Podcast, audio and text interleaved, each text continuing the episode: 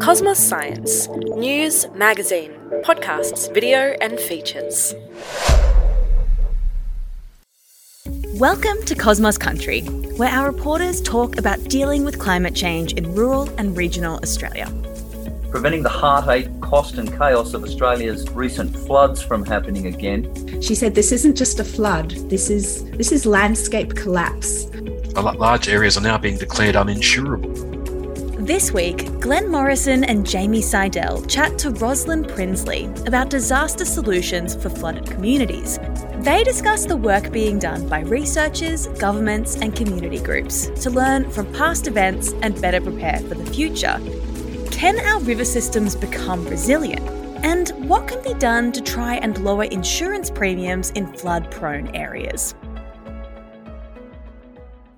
Hello, everyone. This is Glenn Morrison for Cosmos Country. Given the unbelievable heat embracing the Northern Hemisphere, it may seem odd to be talking today about what regional communities can do about floods. But with me today to do exactly that is my Cosmos Country colleague, Jamie Seidel. Today, we're looking at preventing the heartache, cost, and chaos of Australia's recent floods from happening again. I was looking at a few quick figures a minute ago from 2022, which tell a pretty harrowing tale. A thousand people died from flooding in Pakistan.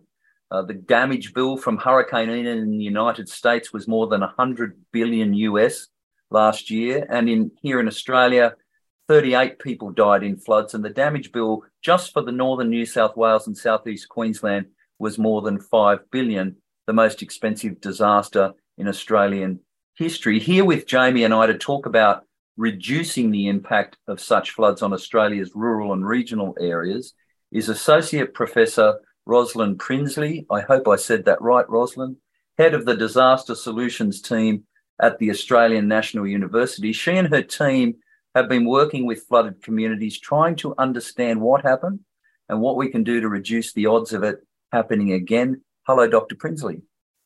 Hi, lovely to be here today. Can you first up tell us a bit about your team? That sounds very interesting. I have two teams that are working on flooding. One of them's looking at nature based solutions to flooding and the extent to which we can use nature to mitigate the impacts of flooding.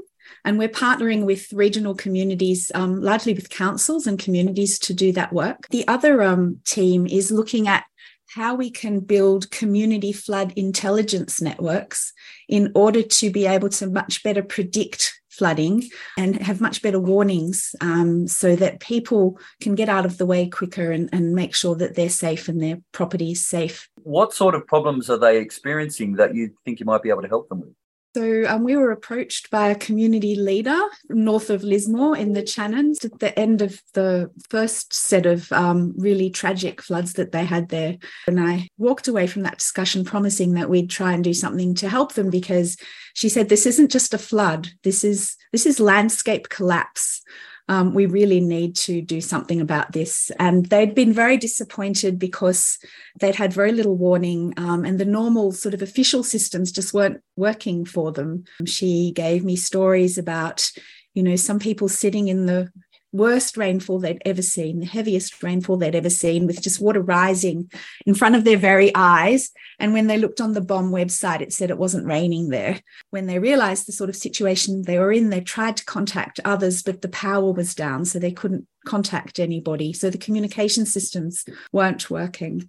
Part of the situation you described there is uh, that we, you know, our infrastructure, our systems are set up to cope with what we've previously considered to be once in 10, once in 20 year events. And we've always sort of accepted that the once in 50 year event is going to be somebody else's problem and not ours. But those once in 50 year events are now becoming the once in 10 year events, once in 20 year events.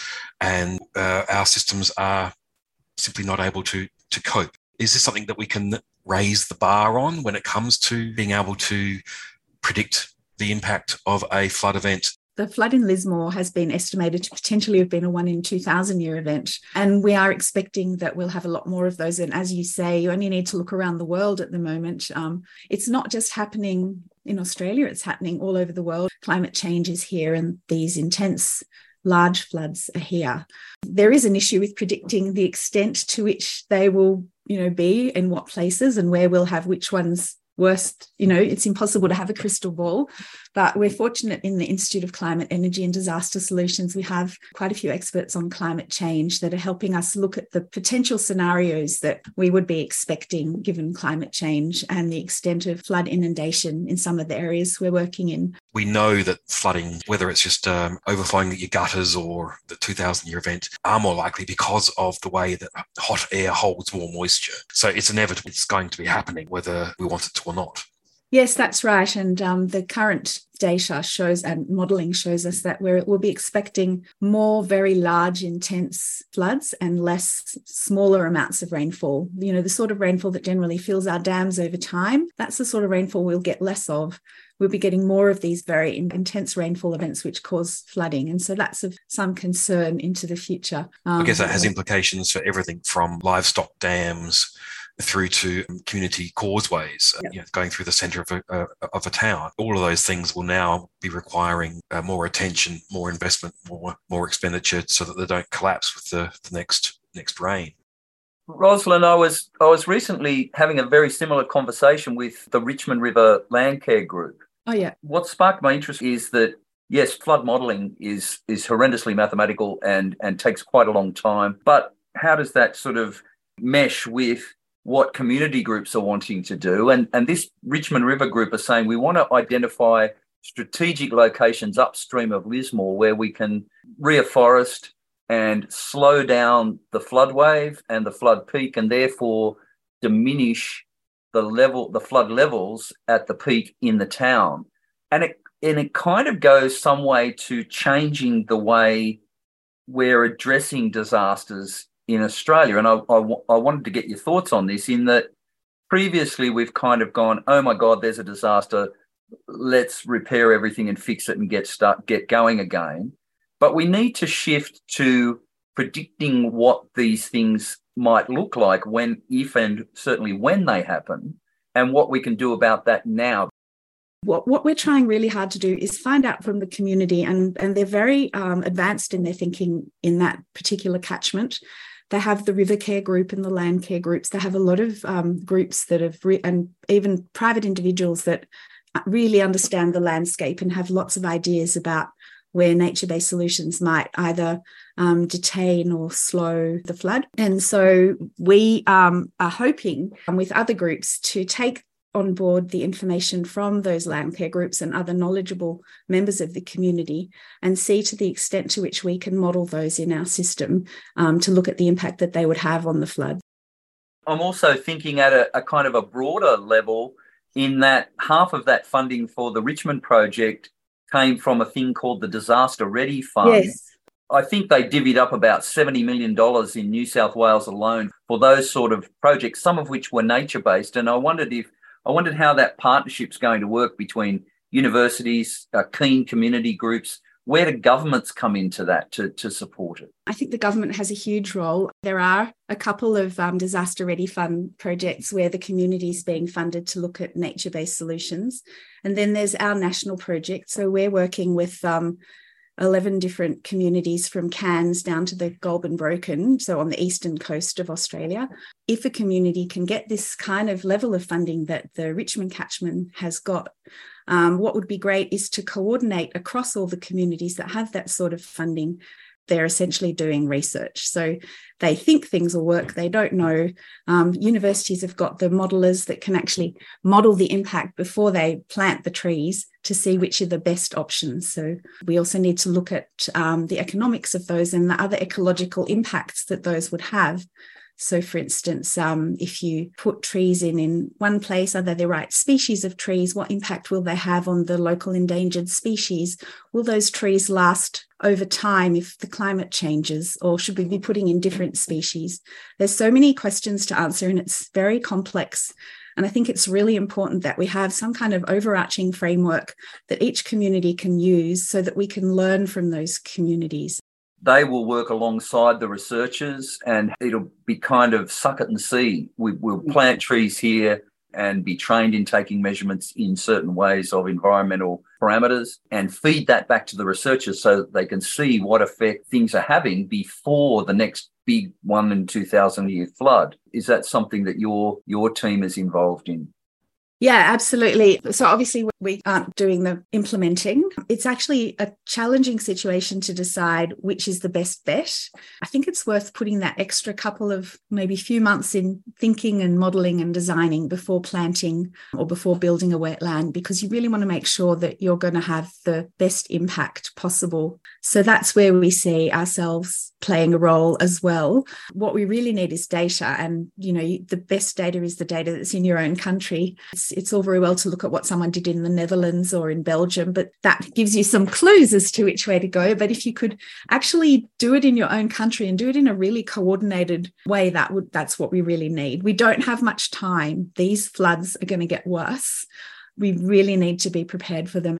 I guess you know that's part of that whole that big picture. Once again, there's no single silver bullet. We're seeing already from the uh, flood recovery programs that uh, there's plenty of uh, controversy, and obviously one of the big um, problems coming out of it is large areas are now being declared uninsurable, um, and it's not just a problem relating to Australia's flood zones. I was reading a story also just the other day um, how much of California is on the brink of becoming uninsurable in terms of fire. So, w- what role do insurance companies have to play when it comes to reducing the risk of an inevitable event from causing financial, emotional loss. We have actually had quite a few conversations with insurance companies about this. And I have to say, to begin with, there was quite a lot of enthusiasm, but they've also been doing their research and realized there's not very much um, data out there on the impact of nature based solutions. And until, for instance, if you put an, an alarm in your house, um, then you get a reduction in your premium because you know it's less likely that you would be burgled. There's data on that. They know that. They don't know if you plant up your catchment to trees, the extent to which that will reduce flooding under different flooding scenarios. And that's why this another reason why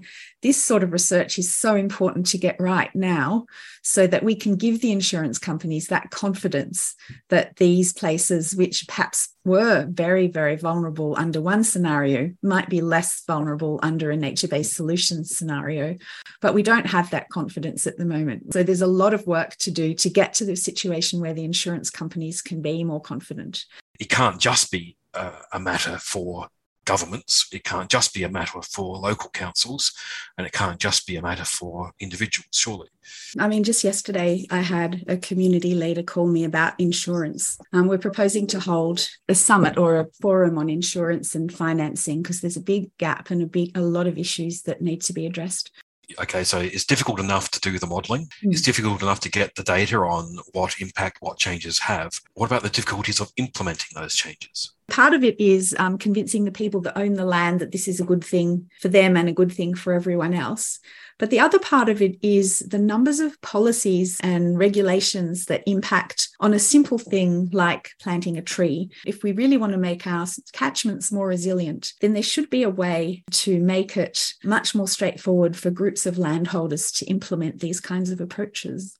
I imagine that there's a lot of communities out there and farmers out there who just feel like they can't make any progress. There's no progress being made in the halls of power. There's no progress being made with insurance. What sort of start can these on the ground communities and people use as a stepping stone, shall we say, towards a more resilient future, towards flood mitigation?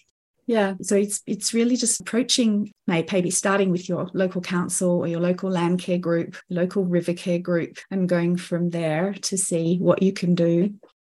Stepping out on the streets and ringing that cowbell and getting people to pay attention. Well, thank you very, very much for that. This a fascinating subject, pressing t- subjects in many ways, but at least um, we know that uh, efforts are being made to understand how things work and what we need to to address them. Okay, thanks very much. That's about all we have time for today. You've been listening to Dr. Rosalind Prinsley of ANU, also Jamie Seidel from Cosmos on the podcast that goes beyond the city limits to ask how Australians' regions are going with climate change. My name is Glenn Morrison. I look forward to joining you next time on Cosmos Country. You've been listening to Cosmos Country, a look at how regional Australia is preparing for and adapting to climate change. Cosmos Country is supported by the Walkley Foundation and Meta. For more information and to listen to the whole series of Cosmos Country podcasts, visit the website cosmosmagazine.com.